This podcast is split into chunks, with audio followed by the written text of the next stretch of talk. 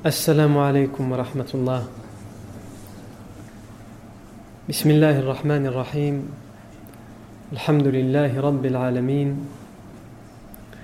وأفضل الصلاة وأزكى التسليم على سيدنا محمد أشرف المرسلين وعلى آله الطيبين الطاهرين وعلى صحابته الغر الميامين وعلى التابعين وتابع التابعين ومن تبعهم بإحسان إلى يوم الدين ثم أما بعد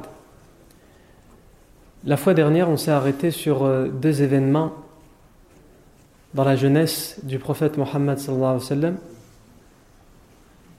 L'événement de guerre qui était Harb al-Fijar, qui s'est passé alors que le prophète sallallahu alayhi wa sallam avait à peu près 15 ans. Et ensuite, le pacte de paix qui a eu lieu entre trois tribus arabes, qui était le pacte qu'on a appelé Hilf al-Fudul, qui lui a eu lieu lorsque le prophète avait à peu près 20 ans. On arrive à présent à une période où le prophète sallam a atteint l'âge de 25 ans. Le prophète a atteint l'âge de 25 ans et il est donc à cet âge-là un jeune homme, un adulte, qui pense comment continuer et achever sa vie aux côtés d'une compagne, comme ça devrait être le souci de n'importe quel individu qui commence à approcher l'âge de 25 ans. Malheureusement, aujourd'hui, ce n'est pas le cas. Aujourd'hui, à l'âge de 25 ans, on a l'impression que la personne il commence à peine sa vie. Il se dit le mariage sera plus tard, dans 10, 15 ans. Le célibat, il, reste répandu jusqu'au tour de l'âge de 30, 33 ans, 34 ans, etc. Le prophète Mohammed a atteint l'âge de 25 ans et comme un individu normalement constitué, il pense au mariage. Il pense d'autant plus au mariage que Allah Azzawajal le met et le prédestine sur cette voie. Puisque tout ce que nous sommes en train de voir à présent, ce sont les événements qui vont précéder la révélation prophétique, qui vont précéder l'âge de 40 ans. Et sans aucun doute que le choix de son épouse, qui va être celle qui va l'accompagner, dans, dans sa vie, durant les bonnes périodes comme les mauvaises, durant les périodes de joie comme les périodes de tristesse, durant les épreuves, sans aucun doute, c'est important pour, chaque individu, pour n'importe quel individu d'avoir quelqu'un à ses côtés pour le soutenir dans la vie, mais c'est encore plus important pour quelqu'un comme le prophète Mohammed qui a été choisi pour Allah et qui est à cette époque-là, à l'âge de 25 ans, qui est préparé par Allah Azzawajal pour devenir prophète, même si lui, il ne le sait pas. Et donc sans aucun doute que dans ce que Allah Azzawajal lui prépare, il lui prépare aussi une épouse pieuse, une épouse qui sera à ses côtés coûte que coûte. Une épouse qui sera à ses côtés coûte que coûte. Même lorsque tout le monde le rejettera. Et d'ailleurs, comme on va le voir un petit peu plus tard, c'est ainsi qu'il parlera de son épouse Khadija radiallahu anha, en disant C'est elle qui m'a soutenu lorsque tout le monde m'a rejeté. Donc le choix de l'épouse n'est pas anodin, pour le professeur sallam évidemment, mais il ne doit pas l'être non plus pour n'importe quel individu. Je ne choisis pas une femme qui va m'accompagner dans toute la vie, qui va fonder avec moi une famille et une descendance je ne la choisis pas en fonction d'un accident d'adolescence, si vous voyez ce que je veux dire. Parce que mes yeux sont tombés dessus et il y a eu ce qu'on appelle le coup de foudre. Le mariage, c'est quelque chose de bien plus grandiose que ça. Le mariage, c'est construire sa vie. Et malheureusement, bien de nos frères et de nos sœurs ne comprennent pas le sens du mariage. Ils ne comprennent pas le sens du mariage. Ils n'ont pas compris que, en choisissant la femme de leur vie, ils choisissent celle qui va être la mère de leurs enfants. Ils choisissent celle qui devra les accompagner dans les épreuves et qui ne devra pas être un fardeau et une épreuve en plus pour eux. Aujourd'hui, non. On veut juste que le mariage soit une conséquence de quelque chose qui est mauvais. Pour euh, cacher les fuites. On a fait quelque chose qu'on n'aurait pas dû, on était dans le haram, donc il faut, entre guillemets, halaliser tout ça. Et comment on va halaliser tout ça? C'est-à-dire rendre licite ce qui est illicite, et on va faire le mariage. Comme ça, c'est réglé. C'est pas totalement réglé. Puisque c'est celle qui restera avec toi normalement toute la vie, et si ça se passe mal, eh bien ça, ça se terminera par un désastre. Que ce soit pour toi, pour elle, pour les enfants s'il y a des enfants, et pour tout le foyer. Et c'est une des leçons qu'on doit tirer dans ce qu'on va voir aujourd'hui. Alors, quand on parle du mariage, il faut, pour le prophète Mohammed qui a atteint l'âge de 25 ans, qui n'a pas encore eu la révélation, donc il n'est pas encore prophète, il ne sait pas qu'il va être prophète, il faut qu'on remette les choses dans son contexte. Il faut qu'on remette les choses dans leur contexte. C'est-à-dire, il nous faut comprendre comment étaient vues les relations entre les hommes et les femmes à cette époque-là chez les Arabes. Il y a un afar, une parole de radiallahu anha qui nous est rapportée par Abu Daoud dans son recueil qui a été authentifié par l'Albani rahmaullah, où Aisha radiallahu anha, elle nous raconte comment était le mariage dans la jahiliya. Comment se passait le mariage Et elle dit il y avait quatre types de mariage dans la jahiliya. Quatre sortes de mariage, ou plutôt on va dire quatre sortes de relations entre les hommes et les femmes qui étaient permises et gérées dans la coutume des Arabes de la Jahiliya. Lorsqu'on parle du mariage, il faut qu'on sache que le prophète sallam, lorsqu'il a 25 ans, il a toutes ces options face à lui. Mais il n'en fera qu'un des choix. Mais n'importe quel jeune d'aujourd'hui, il faut qu'il se remette dans le contexte de l'époque pour qu'il comprenne comment était le prophète sallam face à cette idée du mariage. Qu'est-ce qui était répandu dans la société? Il y avait tout d'abord, Aïcha anha nous dit, le mariage qu'on connaît aujourd'hui. Donc il y avait ce type de mariage-là, le mariage islamique, qui existait à l'époque du prophète sallam et qui existait même avant la révélation, c'est-à-dire pendant la période de la jahiliya. Il y avait, comme Aïcha anha nous dit, ce type de mariage, c'est-à-dire l'individu avec respect pour cette femme qu'il veut pour lui et pour la famille. D'où est issue cette femme Il allait avec respect, avec les gens de sa famille, demander en mariage la main de cette fille à la famille de cette femme. En l'occurrence et en priorité, le père. Sinon, un autre, un oncle, un, grand frère, peu importe, quelqu'un de la famille. Et on donnait une dot, l'homme donnait une dot, c'est-à-dire un cadeau à la femme, et ensuite le mariage était officiellement célébré. Et c'est le mariage qui est reconnu par l'islam. Il y avait aussi d'autres types de mariage. Il ne faut pas croire que la chose était simple. On aurait pu faire d'autres types de mariage dans la jahiliya. Puisqu'on a dit, Aïcha radiallahu anha, a dit, dans ce hadith, en tout cas, il y en a quatre, même s'il y en a plus. Mais elle, elle les résume à quatre. Le premier, c'est celui-ci. C'est qu'un quart de ce qui est connu à l'époque. Le deuxième, c'est quoi? Le deuxième, c'est ce qu'on appelle nikah al-istibda'. C'est-à-dire, en fait, le mariage qui était proposé uniquement, ou la relation qui était proposée uniquement pour avoir des enfants. Et généralement, c'était une option qui était utilisée par des gens qui étaient déjà mariés, mais qui n'arrivaient pas à avoir d'enfants.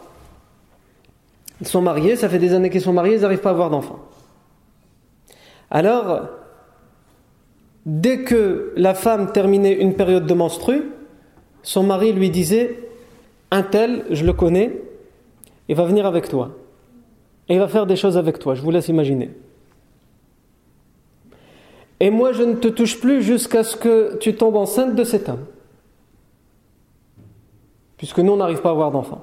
Et lorsqu'elle tombe enceinte et qu'elle met au monde cet enfant, son mari, donc son premier mari, à lui de choisir à ce moment-là de rester avec cette femme et d'être l'unique père de cet enfant. Ou alors de lui dire bah, c'est tout, tu pars avec cet homme qui t'a fait un enfant. C'est ce qu'on appelait nikah ou l'istibdar et c'était quelque chose aussi de euh, connue et répandue dans la jahiliya. Mais c'était une option qui était généralement utilisée que par ceux qui n'arrivaient pas à avoir d'enfants. La troisième option, c'est le mariage, entre guillemets, ce n'était pas un mariage, même si c'était reconnu comme tel par, la coutume jahilite, c'était une relation entre l'homme et la femme d'une certaine manière. La femme choisissait un groupe d'hommes qui ne devaient pas atteindre dix hommes.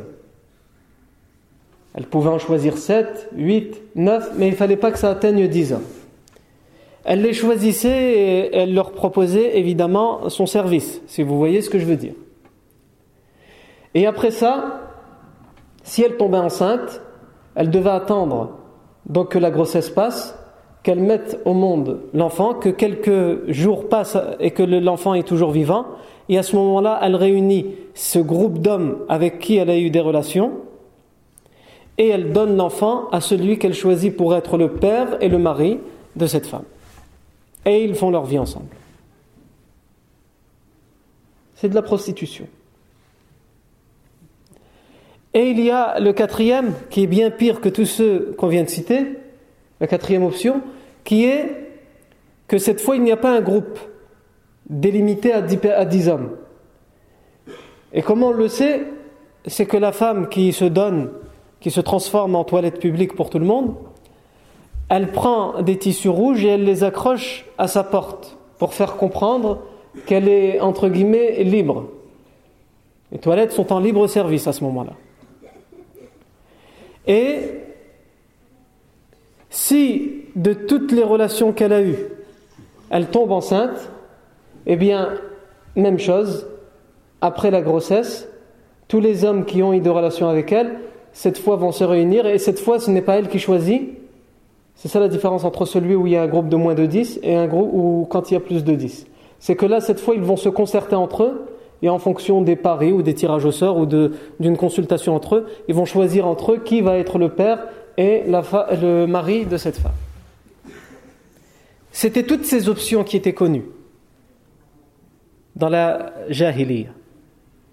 On a aussi, même si ce n'est pas rapporté dans ce hadith, dans ce affaire plutôt de, dans, le recueil de l'imam euh, Abu Daoud, on a aussi l'option où des gens se combattaient pour une femme. Deux hommes voulaient une femme. Et donc ils devaient faire un duel en, épée. Et celui qui gagnait, qui tuait l'autre, c'est lui qui récupérait la femme. Non. Aujourd'hui aussi, il y a des gens qui se battent pour les femmes. Ou des femmes qui se battent pour des hommes. D'ailleurs, dans un hadith euh, qui lui aussi est rapporté par l'imam euh, Abu Daoud et l'imam Ahmad, qui est authentifié dans la version de l'imam Ahmad par Ahmad Shakir et dans la version de Abu Daoud par l'Albani on a un homme qui est venu voir le prophète sallam lorsqu'il était prophète. Il lui a dit Rasulallah, Inna fulanan ibni. Laqad ahartu bi amatin fil jahiliya. Ô messager d'Allah, sache que un tel c'est mon fils. Parce que j'ai participé, ahartu, j'ai participé à la prostitution. C'est ça si on traduit. C'est-à-dire à ces types de mariage dont on a parlé, à part le bon. Et de ma relation a découlé cet enfant. Mais le problème, on ne sait pas si c'est de lui, puisqu'il y a d'autres hommes aussi qui ont eu de relations avec cette femme. Mais lui, il vient et il prétend que c'est le sien. Et il veut que ce soit le sien pour terminer, pour faire sa vie avec cette femme. Et le sallam lui dit, donc il a bien précisé que c'était dans la jahiliya qu'il a fait ça. Donc ça sous-entend que la personne a fait ça dans la jahiliya, ensuite il s'est converti à l'islam, et juste après la conversion à l'islam, cette femme avec qui il avait eu cette relation a eu cet enfant, et donc il vient poser la question au prophète sallam. Et il dit, je la, veux pour moi, comme euh, on faisait avant. Est-ce que c'est toujours permis? C'est ça la question qui est sous-entendue ici. Le prophète sallam lui répond la da'wata fil islam. La da'wata fil islam. ذهب أمر الجاهلية الولد للفراش وللعاهر الحجر لا دعوة في الإسلام Il n'y a pas de da'wa en islam. La da'wa ici, ça vient aussi de da'wa. La da'wa c'est la demande, l'appel, l'invocation. Et da'wa c'est aussi la demande. Mais un type de demande, de réclamation bien particulière, c'est justement le fait de venir et de se réclamer être le père et le, mari de cet homme en fonction de la relation qu'il y a eu, alors qu'on est qu'il y a une forte probabilité que ce ne soit pas le père. C'est cette da'wa. Et le professeur lui dit La da'wata fil islam, ça, ça n'existe plus. C'est pas n'importe qui vient aujourd'hui et va dire sous prétexte qu'il a eu une relation avec cette femme comme ça se passait avant, c'est tout, c'est lui le père, euh, même s'il y a eu énormément d'autres euh, hommes qui sont passés par là. La da'wata fil islam. Les choses de la jahiliya, de l'ignorance, elles sont éliminées, elles sont parties, elles sont anéanties. Al-waladu lil Ce qui est sûr, c'est que l'enfant appartient, ici on traduit littéralement, au lit, c'est-à-dire à sa mère. Il est le fils de sa mère, mais après le père, lequel est, le père, ça, c'est une autre question. Il n'y avait pas les tests génétiques à l'époque. Al-waladu lil firash. Walil ahiri al-hajar. Quant à celui qui s'est adonné à, ce genre de prostitution, il n'a, il n'a pas d'enfant. Il a quoi? Il a les pierres, c'est-à-dire la lapidation. Al-hajar.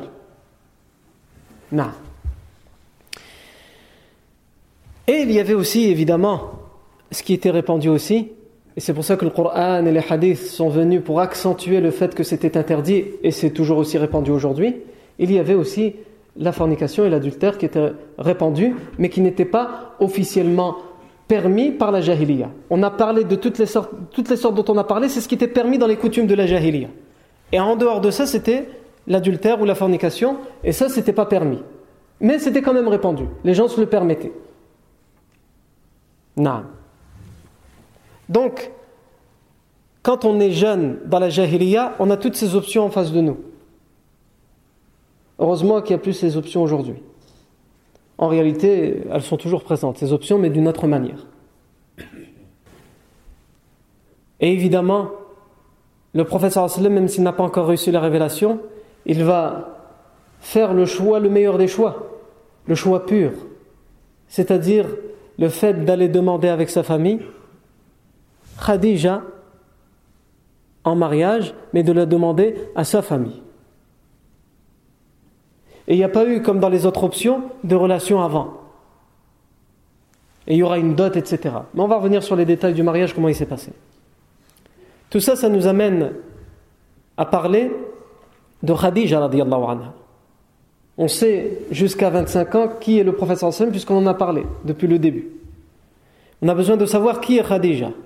Khadija, son nom c'est Khadija, bint Khuwaylid, ibn Asad, ibn Abdel Uzza, ibn Qusay ibn Kilab. Et comme vous savez, Qusay ibn Kilab, c'est aussi un ancêtre, un arrière-arrière-arrière-arrière grand-parent, grand-père du prophète sallam. Donc, Khadija radiallahu anha et le prophète Mohammed sallam se rejoignent dans, leur, dans leurs euh, ascendants chez Qusay ibn Kilab.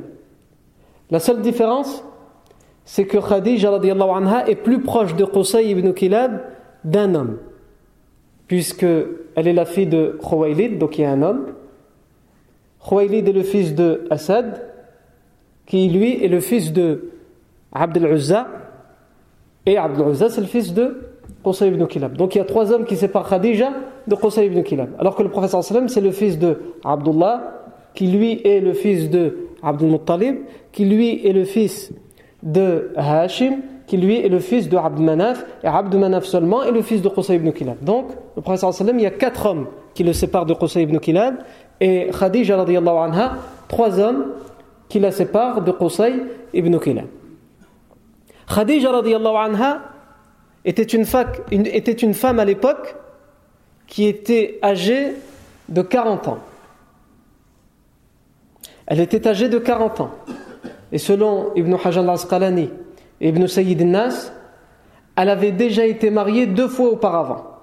Elle s'était mariée avec un homme qui est décédé, ensuite elle s'est mariée avec un homme qui lui aussi est mort, puis est venu le moment où le professeur sallam va se marier avec elle.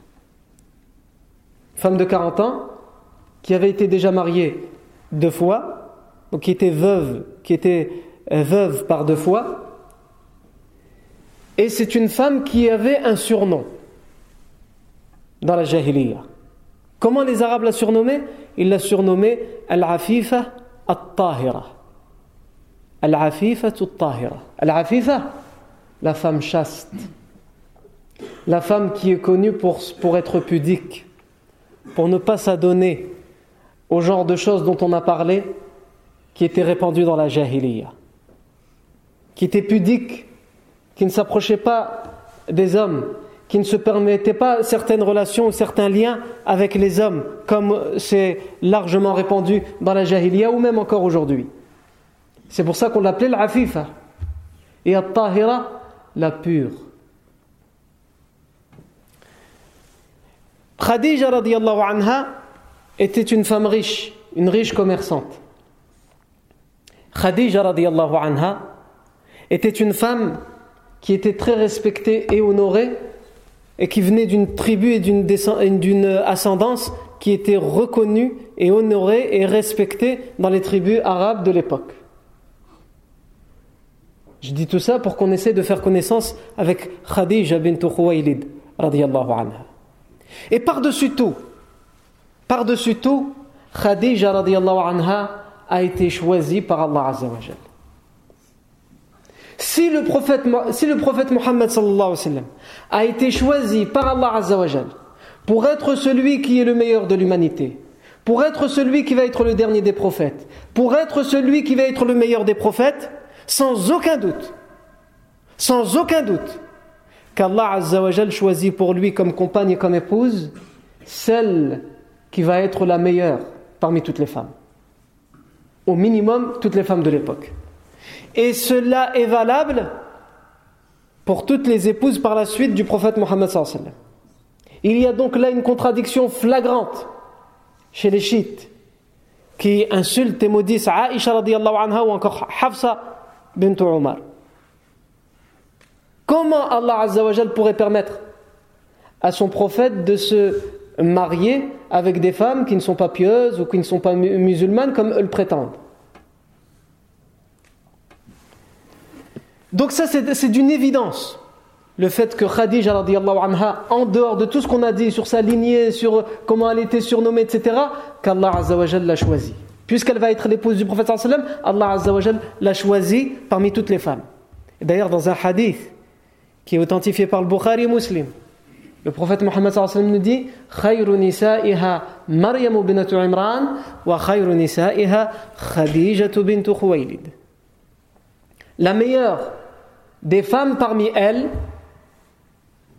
c'est Maryam bintu Imran.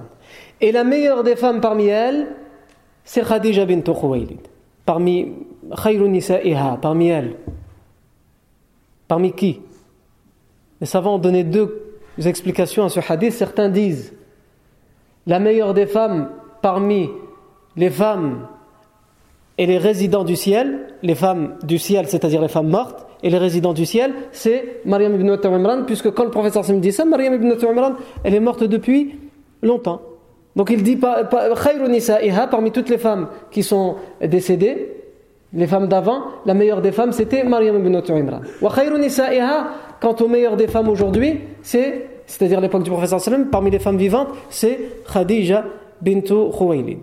Et d'autres savants nous disent non, en fait, ici ce que ça veut dire c'est euh, la meilleure des femmes parmi les femmes qui, vivaient, qui étaient de la communauté de Maryam, c'était Maryam. Et la meilleure des femmes dans la communauté du prophète Mohammed c'est Khadija bintu Khuwaylid radiyallahu anha. Donc on comprend à travers ce hadith qu'Allah Azzawajal en a fait une femme qui a été établie et choisie et élevée parmi toutes les femmes. Et c'est pour ça qu'elle devait être l'épouse du prophète Muhammad sallallahu alayhi wa sallam. D'ailleurs, on connaît ces hadiths où Aisha anha qui va se marier avec le prophète après la mort de Khadija. Puisque comme vous le savez, le prophète va se marier avec Khadija, il aura, il aura plusieurs épouses dans sa vie.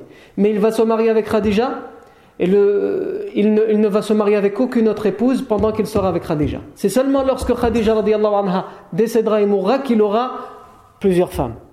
Mais quand il, sera, quand il était avec Khadija, il n'avait que Khadija.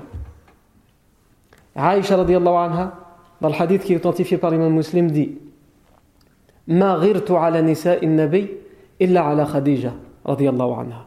Je n'étais jalouse d'aucune des épouses du prophète sallam sauf Khadija. Et pourtant, je ne l'ai pas connue. Puisque quand Khadija anha va décéder, Aïcha anha, elle sera encore une enfant, toute petite. Et je ne l'ai pas connue.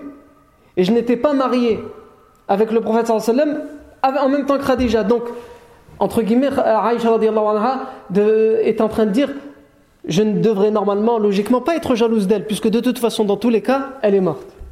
Elle n'est plus là pour être, euh, entre guillemets, une concurrence, puisqu'elle n'est plus. Marirtu ala nisa'in nabi illa ala Khadija, radiyallahu anha. Et elle dit وكان رسول الله صلى الله عليه وسلم إذا ذبح الشاة قال أرسلوا بها إلى أصدقاء خديجة le prophète sallam avait l'habitude, lorsqu'il égorgeait une chèvre, de dire envoyez une partie de cette chèvre aux amis de Khadija. Khadija n'est plus de ce monde, mais envoyez une partie aux amis de Khadija. Tellement il admirait toujours, il respectait toujours Khadija radiallahu anha. Parce que le bien et le soutien ne peut être oublié. On n'oublie pas le soutien que quelqu'un nous rapporte. Et euh, euh, Aisha anha dit Khadija. Et je l'ai mis en colère en disant Khadija.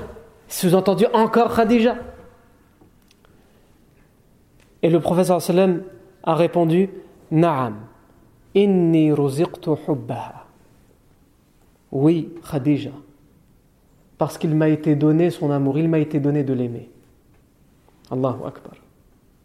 Ça, ça c'est le, le mariage en islam. Le mariage qui est fait proprement, qui est fait raisonnablement, pas uniquement avec des sentiments aléatoires, et qui se traduit dans la vie de tous les jours par un foyer conjugal où on a deux personnes, un homme et une femme, où chacun remplit son rôle et chacun aide l'autre. Et ça donne quoi? Ça donne cette parole prophétique à propos de Khadija Na'am Khadija, inni ruziqtu hubbaha. Oui, Khadija, parce qu'il m'a été donné, sous-entendu Allah Azzawajal m'a donné son amour. Je l'aime. Donc on peut dire qu'on aime sa femme. C'est compliqué aujourd'hui. Hein. Il y en a qui ont envie de couper le micro là pour pas que les femmes elles entendent. Naam, le hadith, il est sahih, authentifié par Muslim. Le prophète sallam il a dit Inni ruziqtu hubbaha. Naam. Et ça, ça c'est vraiment arrivé dans une mosquée où il y avait quelqu'un, ça arrivait sous mes yeux, c'est pas quelqu'un qui me l'a raconté. Il y avait quelqu'un qui euh, euh, faisait un rappel sur le comportement qu'il faut avoir avec les épouses. Et euh, l'individu en question, le derrière en question, citait des hadiths ou comment le prophète se mettait avec ses épouses, comme ce hadith, celui-ci, ou comment il aidait ses épouses dans les tâches ménagères, etc. Et il m'a regardé, et une personne m'a regardé du premier rang, moi et d'autres personnes, en disant Va éteindre le micro pour pas que les femmes entendent.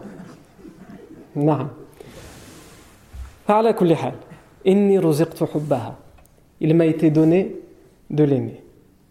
Dans un autre hadith, une version rapportée par l'imam Ahmad et l'imam Tabarani, le prophète sallam dit ou plutôt Aisha radiallahu anha dit كان رسول الله صلى الله عليه وسلم يحسن الثناء لخديجة Le prophète صلى الله عليه وسلم faisait de très bons compliments régulièrement à propos de Khadija.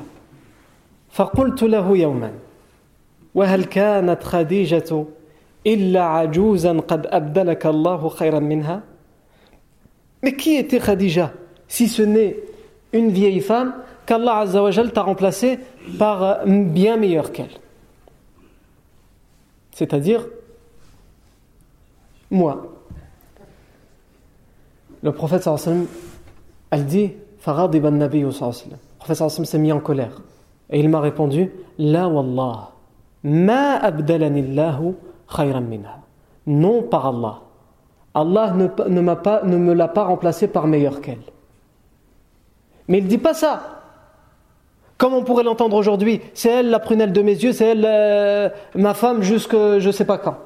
Juste par des sentiments aléatoires. Non, il le dit et il explique pourquoi. C'est quelque chose de raisonnable et de logique. Pourquoi Allah ne l'a pas remplacé par meilleur qu'elle Amanat وصدقتني إذ كذبني الناس وواستني بمالها إذ حرمني الناس ورزقني الله منها الولد دون غيرها من النساء Voilà pourquoi. Amanat إذ كفر الناس. Elle a cru parmi les premiers à croire pendant que tout le monde, la grande majorité, ne voulait pas croire. Elle a confirmé et attesté que je disais la vérité pendant que la plupart des gens me traitaient de menteur. Elle m'a soutenu avec sa richesse, avec ses richesses, avec ses biens, pendant que j'en ai été privé par bien des personnes. Et Allah m'a donné d'elle des enfants et il ne m'en a pas donné avec les autres, avec les autres familles. Donc ici on comprend quoi? Le prophète Hassan m'explique pourquoi Khadija. Allah ne l'a pas remplacée par meilleure qu'elle. Donc ça n'a rien à voir, comme on a dit tout à l'heure, avec les sentiments aléatoires qu'on peut entendre ici et là. Non. Les gens ne se, ne se, connaissent pas, ils sont juste rencontrés dans la rue, ils échangent un regard, un sourire, un numéro, et tout de suite ça commence. Tu es la meilleure personne que j'ai jamais rencontrée de toute ma vie, et même de la vie d'avant et d'encore avant, quand j'étais un insecte selon Bouddha.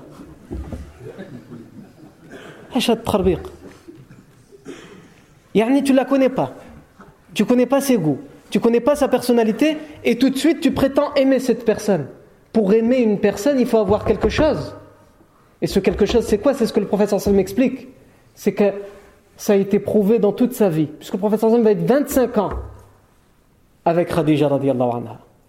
Pendant 25 ans, ils auront une vie conjugale. Et pendant 25 ans, elle a largement eu le temps de prouver qui elle était. Et comme on l'a dit, c'est Allah Azzawajal qui l'a choisi. Et donc, nous, on va revenir à comment ce mariage va se dérouler. Comme on a dit, Khadija anha est une riche commerçante. Et c'est une femme qui a l'habitude, et c'est pour ça qu'elle était appelée Al-Afif al-Tahira, qui ne va pas faire le commerce elle-même. Elle va voir les hommes et elle va faire les enchères et elle va essayer de faire baisser le prix, augmenter les prix, etc. Non, parce qu'elle est pudique. Elle ne rentre pas dans ce genre de choses. Mais c'est quand même une riche commerçante. Alors comment on peut être commerçant sans rentrer directement dans ces choses-là? Eh bien, elle, entre guillemets, elle prend des sous-traitants, si on voudrait utiliser les termes d'aujourd'hui. C'est-à-dire qu'elle fait des contrats avec euh, des hommes où elle leur demande de faire une mission commerciale, un voyage commercial, avec telle marchandise, telle marchandise, telle caravane, et de revenir avec le bénéfice, et de ce bénéfice, elle va donner un certain pourcentage ou un certain salaire. C'est comme ça qu'elle agissait Khadija radiallahu anha. Et il se trouve que Khadija radiallahu étant donné qu'elle était surnommée l'Afif al-Tahira, étant donné qu'elle était riche, étant donné qu'elle euh, était reconnue dans sa tribu, dans sa lignée, elle était très convoitée. En particulier par les notables de la Mecque, qui la voulaient comme épouse en plus. Ils avaient déjà des épouses, mais ils la voulaient comme épouse en plus, puisque la polygamie était très répandue dans la Jahiliya. Aujourd'hui, on nous dit l'islam, c'est une, une religion de polygamie, qui est venue en ramenant la polygamie. L'islam est venu en délimitant la polygamie, en fixant des limites à la polygamie. Puisque dans la Jahiliya, la polygamie était permise et il n'y avait pas de nombre. Il y avait des gens qui avaient sept femmes, d'autres qui en avaient huit, d'autres qui en avaient quinze, etc. etc. L'islam est venu en disant quatre, pas plus. Et l'autre condition, d'être capable d'être juste et équitable entre elles. Alors que dans la jahiliya, il n'y a pas de justice, déjà avec une, il n'y a pas de justice et d'équité. Alors je ne te parle pas de s'il y en a plusieurs.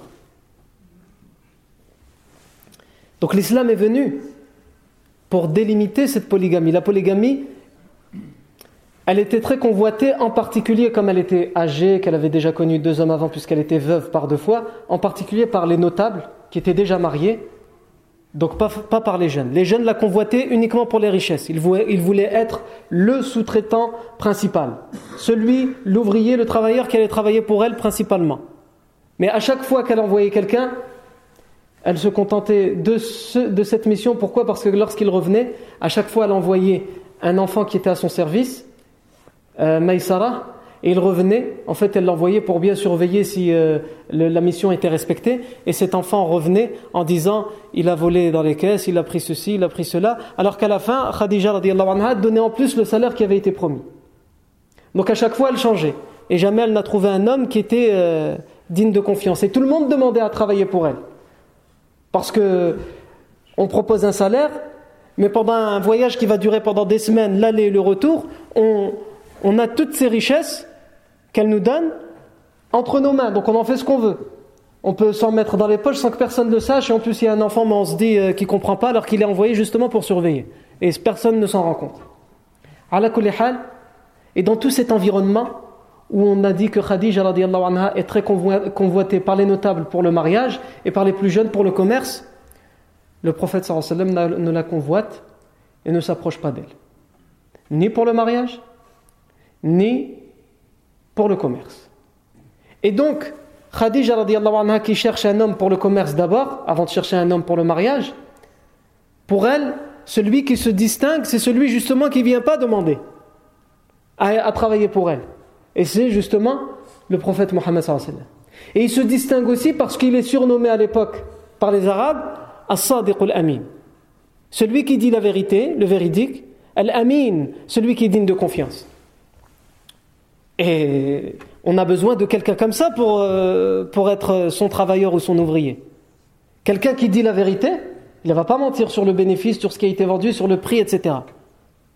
Al-Amin le digne de confiance, parce que je vais lui passer toute une caravane commerciale, elle sera entre ses mains, donc il faut qu'il soit digne de confiance. Et déjà les gens le, surnomment As-Sadiq Al-Amin.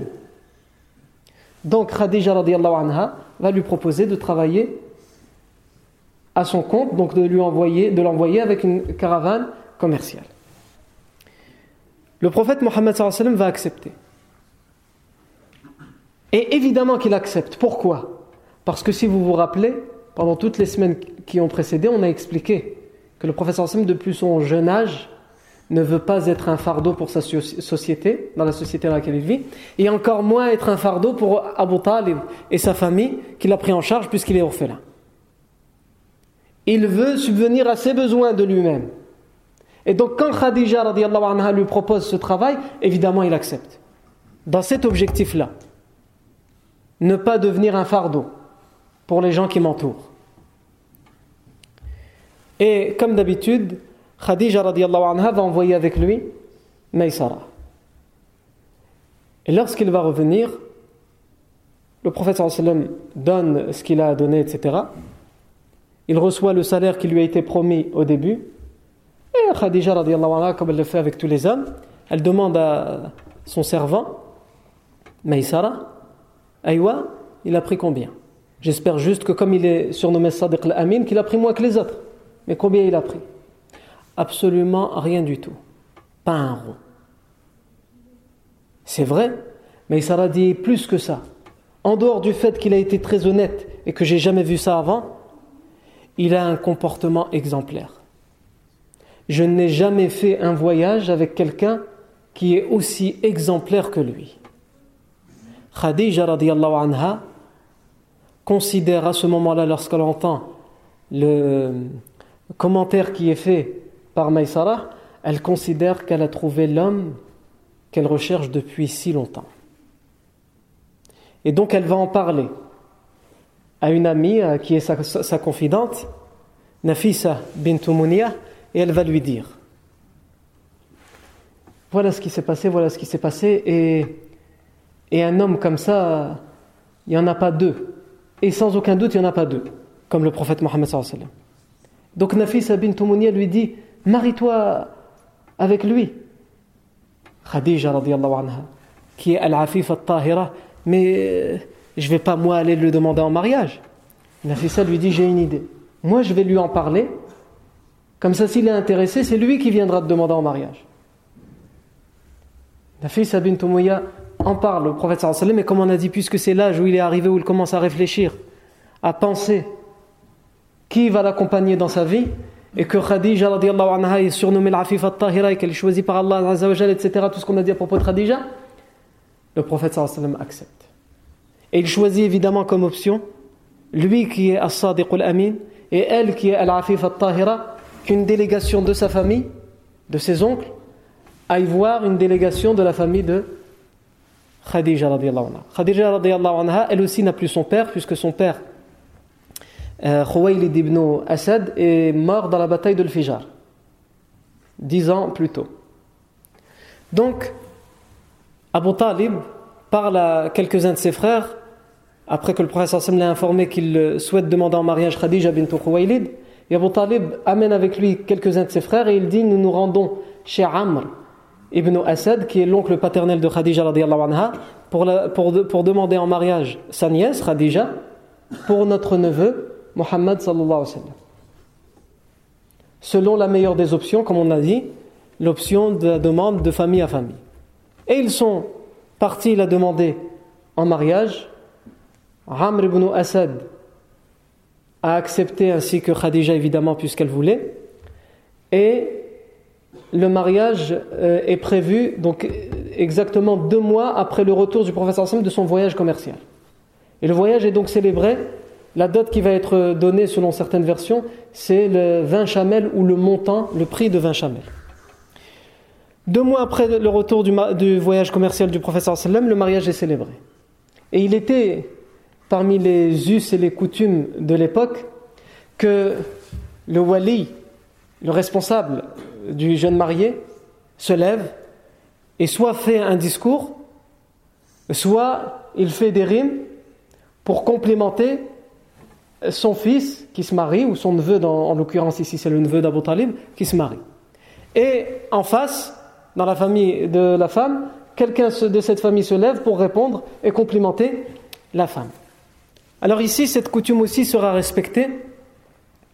Et Abu Talib va faire un discours. Il ne va pas faire des rimes, il va faire un discours qui est très court, mais qui résume qui est le prophète Mohammed à 25 ans, alors qu'il n'a pas encore reçu la révélation. Alors qui il va être lorsqu'il aura la révélation, lorsqu'on entend le compliment qu'il fait à propos du prophète sallam.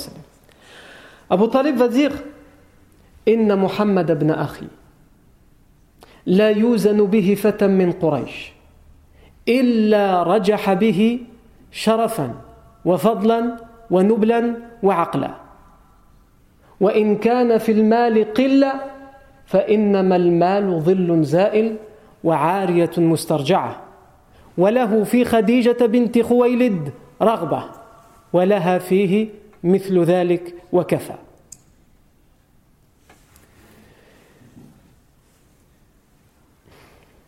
Donc Abu Talib se lève et il dit euh, Sachez que mon neveu, Mohammed, sallallahu alayhi wa sallam, si on le mesurait, on le pesait avec tous les jeunes de son âge de la Mecque, les jeunes, les fils des notables et tous, tous les autres, tous ceux que vous voulez, on les prend tous d'un côté de la balance et on prend de l'autre côté Mohammed, sallallahu alayhi wa sallam, mon neveu, sachez que sans aucun doute, il sera bien plus haut, il pèsera bien plus dans la balance que eux, que ce soit en noblesse, que ce soit en honneur, que ce soit dans la raison, dans la façon d'être, dans la personnalité. Et si vous vous permettez de dire qu'il est pauvre, qu'il n'a pas beaucoup de richesse, tout le monde sait que la richesse est un bien éphémère comme l'ombre. Elle arrive et elle part. L'ombre s'agrandit et se diminue. Elle apparaît, elle disparaît. Il a comparé la richesse à l'ombre. En tout cas, ce que nous savons, c'est qu'il veut être avec Khadija et qu'elle veut la même chose. Et c'est largement suffisant. C'est largement suffisant de savoir qu'il dépasse tout le monde, tous les jeunes de son âge en qualité, et c'est suffisant de savoir qu'il veut être avec Khadija et qu'elle veut être avec lui. À ce moment-là, Amr ibn Asad qui doit dire quelque chose, qu'est-ce qu'il va répondre face à ça? Alors qu'il est parmi les coutumes qu'il réponde et qu'il parle de Khadija, il est tellement euh, épaté par ce qu'il vient d'entendre qu'il va se lever euh, et qu'il va avoir, comme on dit, le trac et il va pas savoir quoi dire si ce n'est confirmer ce qui a été dit. Et donc, dans certaines versions, il va dire Ni'mal quel bel étalon que celui-ci, quel grand homme que celui-ci. Dans certaines versions, quel bel étalon, quel grand homme qu'est celui-ci. C'est une, expression en arabe pour dire il n'est pas, pas amoindri, il n'est pas humilié. Et dans certaines versions, en réalité, ce serait Abu Sufyan qui a dit ça lorsqu'il était encore idolâtre et qu'il a appris que sa fille était mariée, venait de se marier avec le prophète Mohammed sallam. Il aurait répondu dans certaines versions, c'est lui qui aurait répondu ça. Mais c'est possible, comme c'est une, expression qui était connue, qu'elle a été utilisée aux deux moments. ou Donc ça nous montre deux choses cette réponse. Ça nous montre tout d'abord qu'il a tellement été épaté par ce qu'il vient d'entendre qu'au lieu de parler de Khadija, il a confirmé ce qu'on a dit à propos du prophète Mohammed et ça montre aussi que lui connaît le prophète Mohammed il vit dans la même ville, dans la même cité, dans les mêmes tribus. Et donc, il a confirmé. Ce que tu as dit, c'est la vérité. Et quel bel, homme, quel bel homme que celui-ci. Le prophète salam va vivre avec Khadija radiallahu anha comme on a dit 25 ans. Et ça c'est très important, cette durée. Uniquement avec Khadija, sans aucune autre épouse, pendant 25 ans. Pendant la durée des 25 ans, 15 ans avant la révélation et 10 ans après la révélation. C'est-à-dire les 10 premières années les plus rudes, les plus dures, les plus difficiles de la révélation. Là où il y avait la persécution, les insultes, la pression, la tension, la mise en quarantaine, tout ce que vous voulez. Comme on va le voir. Les 25 premières années de sa vie, le professeur Sam les a passées, enfant, adolescent, jeune adulte. Les 25 autres, il va les passer avec Khadija. Et les 13 dernières années de sa vie avec euh, Aïcha et les autres épouses et Médine, etc. Qui va, ces 13 dernières années, après la mort de Khadija, ça va juste être finalement la conséquence et la conclusion de tout ce qu'il y a eu avant de tout ce qu'il y a eu avant la révélation et après la révélation pendant les premières années. D'où l'importance du mariage du professeur Sam avec Khadija anha, mais on aura le temps de bien reparler de Khadija anha et de euh, son rôle euh, avec, aux, côtés du professeur Sam. Euh, parmi les enfants que le, que le professeur sallam a eu, il les a tous, presque tous eus, avec Khadija anha. Puisqu'il a eu deux garçons avec Khadija, Al-Qasim et Abdullah. Abdullah qui était aussi surnommé Tahir. Al-Qasim c'était le surnom, c'était avec ce prénom-là qui était surnommé le professeur Sam, Al-Qasim. Mais ces deux enfants vont mourir en bas âge. Il va avoir des filles qui vont atteindre l'âge adulte et qui vont se marier. Il va avoir avec, avec Khadija Zainab, Ruqayya, Umm Kalthoum et Fatima, anha. Donc comme on a dit, ces filles, elles vont atteindre l'âge adulte, elles vont se marier, etc. Sauf qu'elles mourront toutes avant que le professeur sallam ne décède. Le professeur sallam verra toutes ses filles mourir. Comme il a vu ses deux enfants mourir en bas âge, il va voir aussi ses filles mourir. Sauf Fatima, anha, qui elle va mourir euh, six mois après la mort du prophète Mohammed. Alors j'ai dit, c'est tous les enfants, ou presque tous les enfants que le sallam avait, a eu. Et c'est avec, avec parce qu'il va quand même avoir un garçon avec une de ses épouses. Euh, Maria al-Qibtiyya, qui elle va euh, mettre au monde le fils du professeur qui se nommera Ibrahim, mais qui lui aussi va mourir en bas âge. Il y a tout de même des leçons à tirer de ce mariage, sur lesquelles il nous faut nous arrêter. Et il y a ensuite un événement dont on doit parler, un dernier événement qui est très important avant la révélation et qui, qui va marquer quelque chose d'important, l'empreinte du prophète sallam dans la Mecque, dans l'histoire de la Mecque avant la révélation. Cet événement, c'est l'événement où les, idolâtres, les Arabes, seront obligés de reconstruire la Kaaba parce qu'il va y avoir des inondations qui vont affaiblir la, bâtisse de la Kaaba. Donc les leçons à tirer de ce mariage et ce grand événement qui va marquer une certaine empreinte dans le rôle que le professeur va jouer dans cet événement, ça on en reparlera Inch'Allah la fois prochaine. سبحانك اللهم وبحمدك أشهد أن لا إله إلا أنت نستغفرك ونتوب إليك سبحان ربك رب العزة عما يصفون وسلام على المرسلين والحمد لله رب العالمين